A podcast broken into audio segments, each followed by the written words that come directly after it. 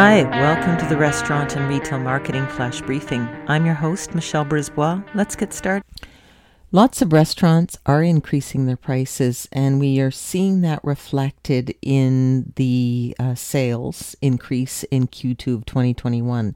So, this just in from Restaurant Dive that full service restaurant tickets increased 20% during the second quarter of 2021 uh, on a two year basis. And so that was because fewer small orders, higher menu prices related to inflation. And this is according to Black Box Intelligence data.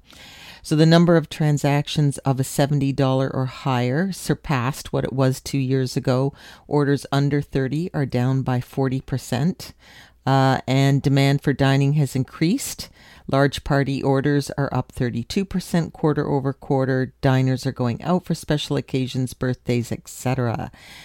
And uh, so it goes on to say, you know, when they look at how the restaurants have handled pricing, the survey shows that over 71% of operators did increase their menu prices.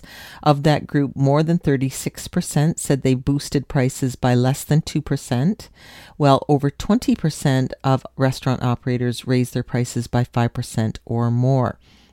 Increased pricing is not driving down consumer spending. Restaurant spending rose 32%. Um, it's going to be interesting to see. Lots of things are going up. Uh, but again, if your food is good, if your service is good, um, worth uh, making sure that you stay profitable and uh, looking to boost those prices. If you're hesitating, there are the numbers. Lots of other operators are. Talk to you tomorrow. So come on, let's get out.